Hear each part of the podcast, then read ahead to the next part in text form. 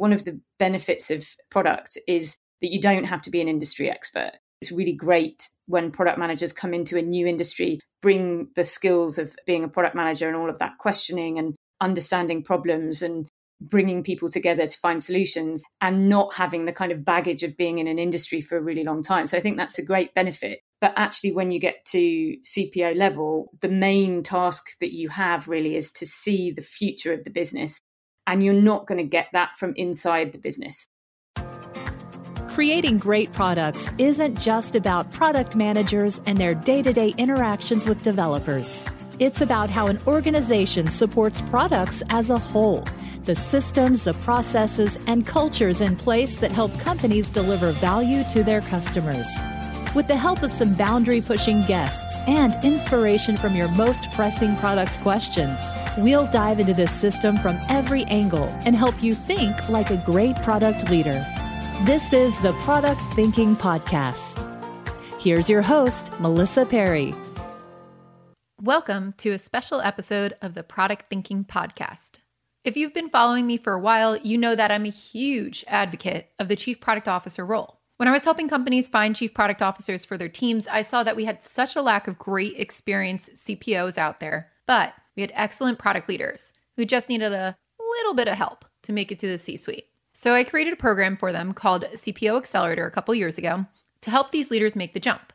And so far, we've had over 120 people go through the program, and a lot of people have made the leap now. So we're going to talk to three of our graduates today who recently got promoted to Chief Product Officer to hear their advice and their stories to help some of you set out on this path to become CPOs and enter the C-suite. I'm Amy Carmichael, and I'm the Chief Product Officer at Crowdcube. Hi, I am John Martin, and I am the Chief Product Officer at Housecall Pro. Hi, I am Simone Dive. I work as the Chief Product Officer at Clir Renewables. Amy, John, and Simone came to product from very different backgrounds, but they all rose up the ranks to become the top product person. Yes, like a lot of people, I think my journey into product management was a meandering one. I started off actually in the kind of arts and museums. So yeah, started learning about product management and trying to implement some of the tools of product management in this production company. And then moved on to work in a museum who were kind of beginning to explore product management as an industry. And then gradually got more frustrated with, working in a public institution with a lot of hierarchy and a lot of history.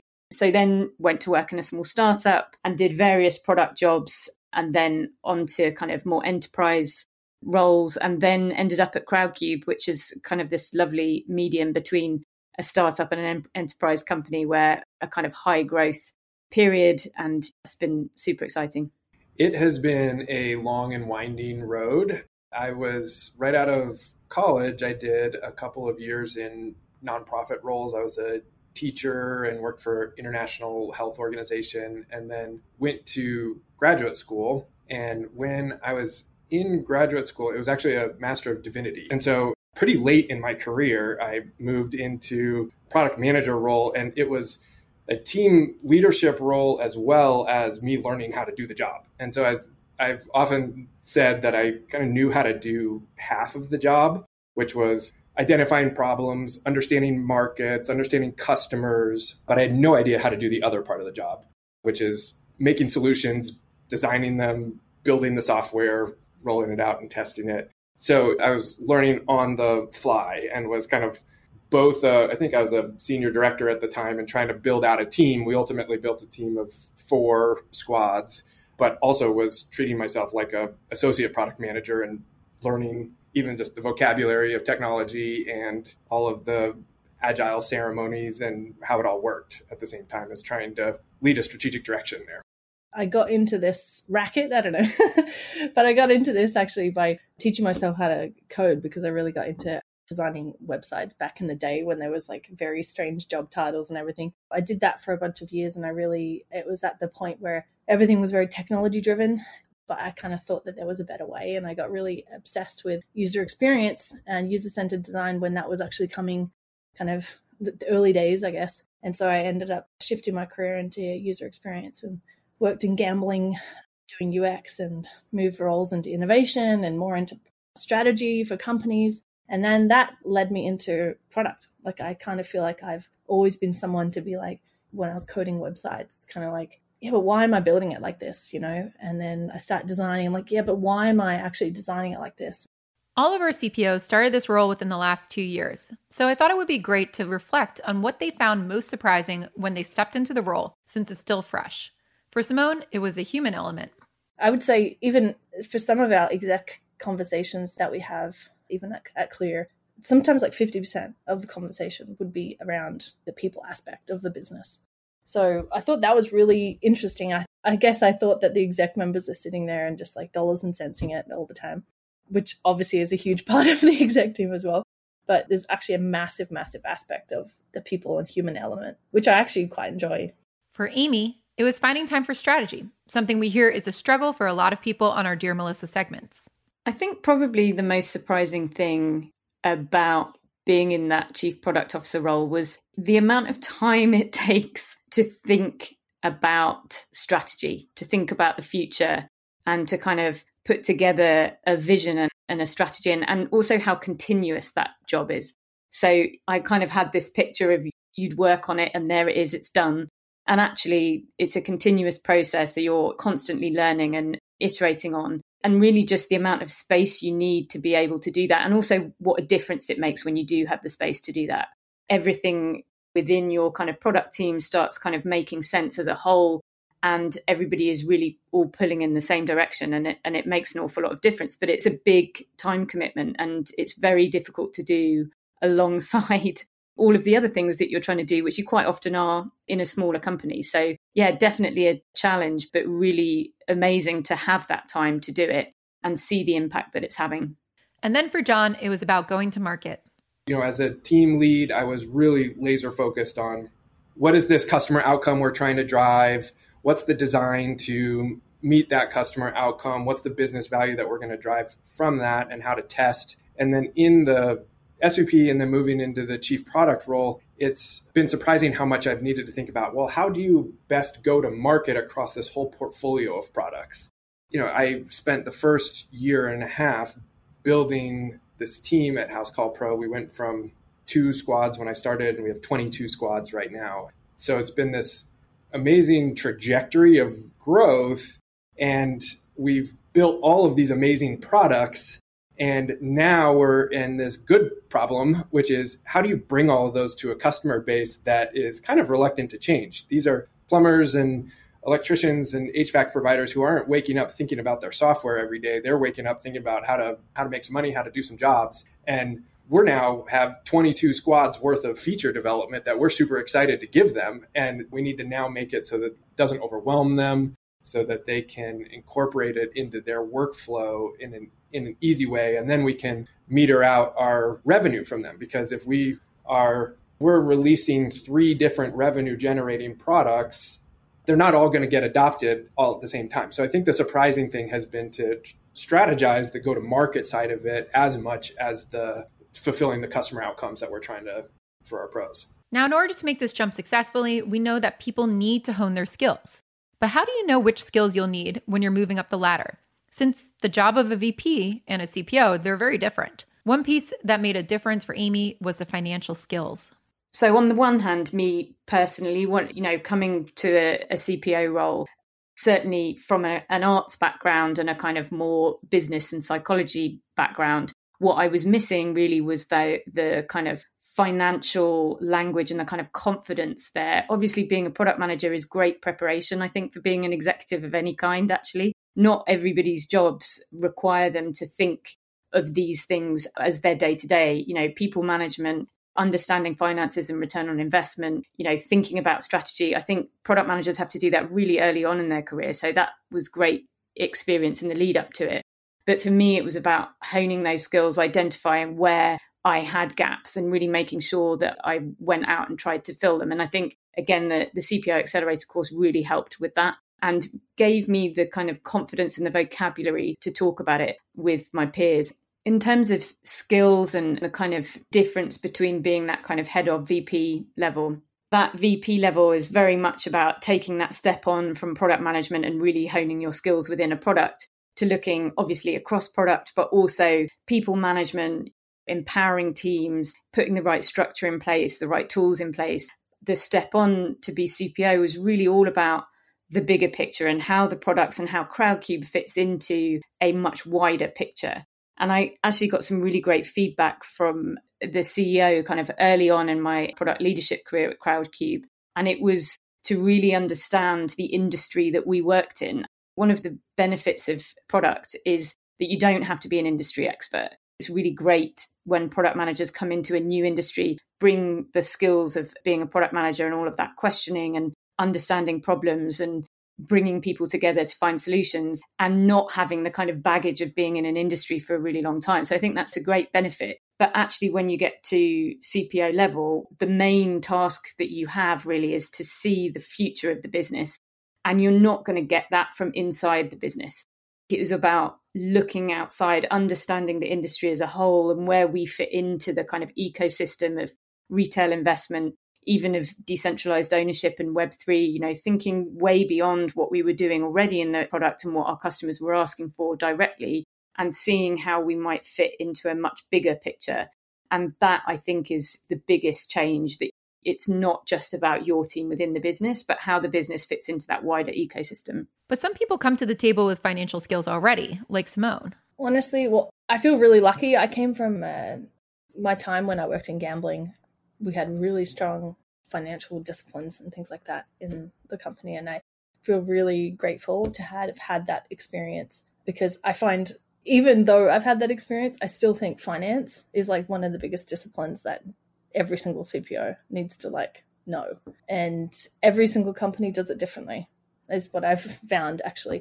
Even moving, I worked in gambling for a decade in the same company, and then moved into another organization at Pay by Phone, the one before Clir, and now at Clir. And I guess when you, obviously, because I worked in an organization for so long, you're so used to how it's done. And then when you're actually moving, it's this whole ramp up that you really need to do about how their financial practices work and all that type of stuff. And I think that is super critical for the CPO to be able to challenge, to be able to improve it, interpret it to your team, all that type of stuff. And while these hard skills are absolutely essential, John found that his biggest skill he needed to hone before the leap that paid off the most was learning how to invest in people.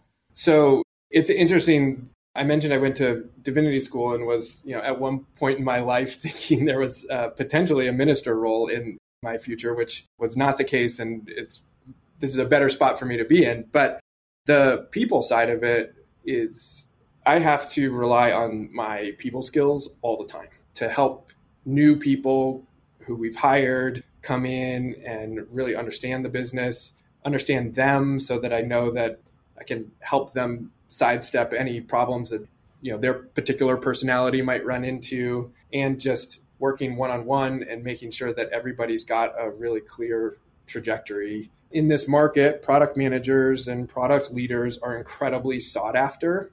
So I've leaned into being someone who cares quite a lot about our people, and they know that, I hope. And so it's another way of keeping your best folks, is to make sure that you're really invested in them. And so that's been a skill, a strategy that I've leaned into a lot. The other one is recruiting. In my role, I've hired 50 people in the last year and a half.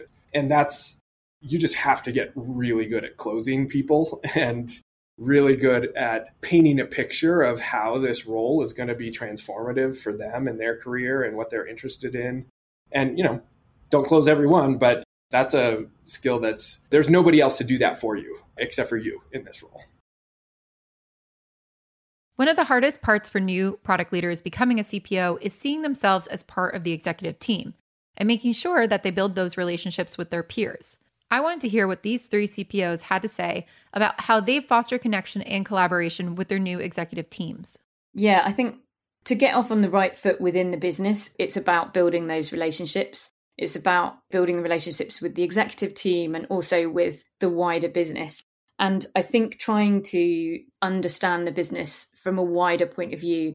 So meeting up with other people within the industry and trying to learn very specifically. For me, it was learning a lot about how capital markets work, for example, And I relied hugely on the legal team and on our commercial team to teach me. So it was very much kind of relying on people within the business with that expertise so that I could learn. But obviously the benefit of that is that you also build relationships so that you've got that kind of mutual understanding of where you're coming from and the goals that each of those departments has. So really it was trying to kind of fill the gaps of my knowledge, but doing that by building relationships with people that were experts in that area. And I found that incredibly useful. Naturally, like I love people. I love understanding them. I love getting them, I guess. And I'm a very curious person. So I think kind of that mixed with the fact that I have my own focus and goal, which is like, I need to understand like what's important to you so I could do my job more effectively. And then actually just building those relationships one-on-one. So many people wait for the meeting to happen, I guess. And a lot of the stuff that happens in the business is out of the meeting. You know, you kind of want to go to the meeting with everyone already aligned. And when that doesn't happen, and maybe, you know, I've missed an opportunity, say, with one of the exec members, and they have been missed out on me doing that one-on-one engagement. Often it's bad meeting, in all honesty. So I really, like, in the early days, kind of nurtured those relationships on a one-on-one basis and listened. Really, I didn't know anything when you're starting in a company, right? And to like come in and think that I'm like, okay, I'm just going to do it my way and I'm not going to listen to anyone. I think it's just like a recipe for disaster. If you're actually listening to each of the exec members and then kind of using their words to then articulate what your direction is and what you want to be doing in the company, I feel like you're going to be way better off. You really will. And I don't know, I think another thing with building those relationships with executives is like, don't be scared. I don't know, like a lot of people are scared to talk to the CEO. It's like, oh my God, it's the CEO or the Chief Revenue Officer or CTO or whoever. But they're people. They're people that are also got the same focus about driving this business that you have. So, I mean, if you can come and be prepared and be curious and ask really good questions, it's only going to be a net benefit for you. We have a really interesting executive team where there are 5 co-founders. 4 of them are on the executive team. 2 of them are the co-CTOs. So my peers on the CTO side and president and head of our community and external facing folks. So I spent the most time with the co-CTOs as we were figuring out how to scale up both the product and design org and the engineering org at the same time. We had to stay in really close communication with each other. And we've now expanded that engineering leadership group. So I spend most of my time with them. And it was a lot of really getting to know the history of the company. So the company had started in 2014 and I came in 2020. They had been through the trials and tribulations of startup world. And I was coming in kind of at this moment where we were moving into scale up mode. And it helped that I knew the industry and the customer really well. So I had a lot of context on what their journey, I knew the company, you know, even when I was at Home Advisor, but it was a lot of listening to what was their experience like in these early days, because it was such a, I felt like it was really necessary for me to really understand what the ups and downs were like on the early days before trying to come in and say, okay, here's now how we're going to do product and design, because what was needed was us to prepare to scale up. But that was a very different way of doing it than had been in place before. So it was a lot of really understanding all the really good reasons why we had gotten to the place where we were today. And I think inartfully on my part, in many ways, trying to explain why we had to move into this other direction instead of staying the way that we were working on things.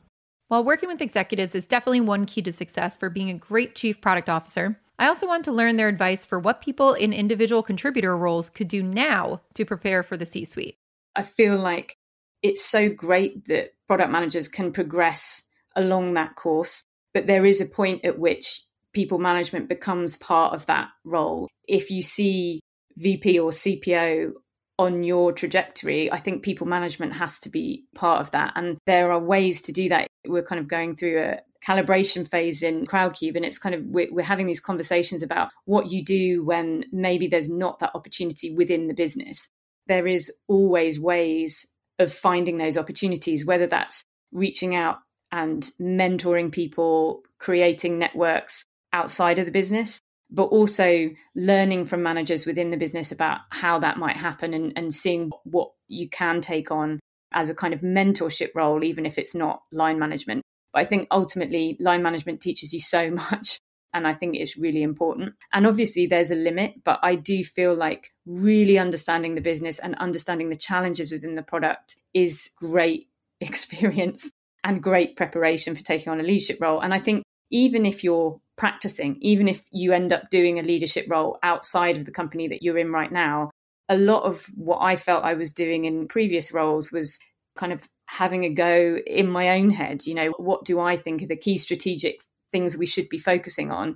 And I do feel like you can really start doing that before it's your official role and try and feed into those discussions with your management and with the people who are in those positions within your business. And hopefully, if you've got a good manager and good leadership, they'll be open to that. And, you know, you'll start finding out more about those challenges. So I think it's just about thinking about what that role requires and trying to do it almost, you know, already within your product management role, kind of really getting into the detail of the business, the challenges of the business, trying again to see different points of view.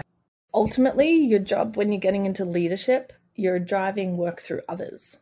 So, I mean, I would be pretty hard pressed if you are an individual contributor and you haven't, I always, how I talk to my team when I'm doing, I say, the development of conversations and things like that. I'm like, think of the stories you want in your back pocket when you're interviewing for the next job you want. And, you know, when I think about that, if there's an IC that I was hiring for, say, for a director of product role, and they didn't have an example, a really strong example of a way that they could actually drive work through, say, a team, a working group, or an individual, I would struggle whether they might be right for leadership. In all honesty, your kind of measure of success kind of changes a little bit when you actually shift into the kind of like leadership role, because it's like, okay, you know, when I see someone else being really successful and hitting their outcomes, I'm like, deep down inside, behind the scenes, you're like, yay, I contributed to that.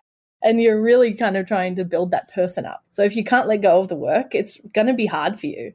It's going to be real hard. So I'd be focusing on mentoring opportunities. I would be focusing on projects that you can lead from behind, not from the front, and be comfortable not taking the credit for a lot of things. But I think you balance that with knowing who the influencers are in that next level of role, right? Because the people that are, they know your impact. Yeah. So, I mean, let the team take the credit, get the stories and all the rest of it, but still kind of like help build those relationships with that next level up, say, influencing group. Like find even one ally that you know is going to be your sponsor. They talk a lot about, especially actually women, they'd say women are over-mentored and under-sponsored. And I don't want to play gender roles or anything, but a lot of times guys might have more confidence to be like, hey, can you tell this person I'm awesome, you know, like, and go to bat for me, put your reputation on the line. And women have a tendency not to do that. It's not just a women thing. Women probably need to do it way more.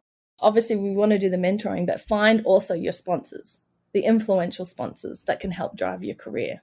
I've been super lucky in my career to have those people.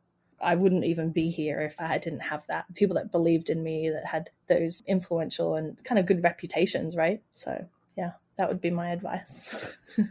It was really helpful for me to anchor on a way of approaching recruiting and then honing that over time. So I read a couple of books and kind of anchored on a process and a set of questions that I use for the initial upfront screen and a deep dive interview and a process for everyone to go through. So worked on making the mechanism of it consistent, which allowed me and the other people in the process to be able to really easily compare folks because you knew that you were keeping constant the sets of questions and the process, and then iterate on it over time, but not iterating on it like in the middle of one cycle with a candidate. So it allowed me to hone, you get really good after 150, 30-minute first-time screens of knowing who's great if you're asking the same type of questions every time.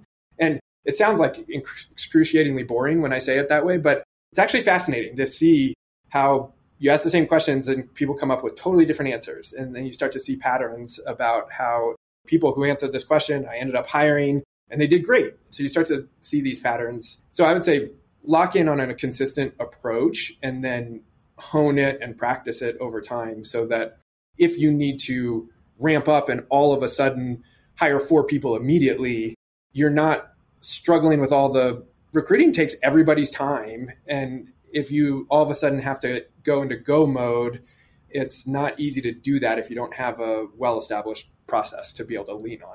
And finally, we'll leave you with some wise words about how to grow into a chief product officer role and the time and learning it takes to get there. Knowing how to manage product managers and taking that role really seriously as a director. You know, if you're a director and you've got 4 to 6 product managers, that is incredibly good training for being a manager of directors and then a manager of VPs. So knowing how to manage product managers, ensuring that the quality, that you always have the highest quality, that they're moving quickly, that they're learning fast, that they're oriented on customer outcomes and business value. That's all the same stuff that you need later. And I find that folks want to move through that phase really fast because they're ambitious and they want to get to a product leadership role. Those years when you're in that director role, VP role, and you've got, 4 to 6 teams, those are the years where you're going to learn your best habits in managing folks and managing the product management process. And I wish I would have known that so that I could have really intentionally developed those skills during that time and not just seen it as a time to try to get past, to move on up the path, but as like the time to learn the craft. One of the things that I love about your podcast is that it really normalizes executives asking questions. I think there's a kind of an aura of mystery and that suddenly you get a job title and you're supposed to know all the answers. And I think it's so helpful to have a network of people that you can talk to, absolutely, but also publicly normalize the idea that we don't all know the answers to everything. And actually the way we're going to achieve success is to be able to be open about that and learn from the people that are experts and understand what expertise you bring and offer that out to other people. So I think that was super important to me. And it felt like that was the first step, is to be really clear about what I know that I'm adding straight away and what I know that I need to work on and making a plan about how I'm going to get to the point where I'm a more kind of rounded CPO. Thanks so much for listening to this episode of the Product Thinking Podcast. I hope it inspires you to take the leap and become the top dog product person in your company, or, maybe set that out in your career. Start learning now, start taking these steps, and take the advice of Simone, Amy, and John to heart when you're really planning out your career. If you're interested and you're a product leader, we do run the CPO Accelerator 3 times per year, once in January, once in March, and once in September. So you can go to cpoaccelerator.com and apply there. You'll also see our FAQs have lots of information on who it's appropriate for and what you can expect from the classes. So I hope to have you in class, and stay tuned next week for another Dear Melissa.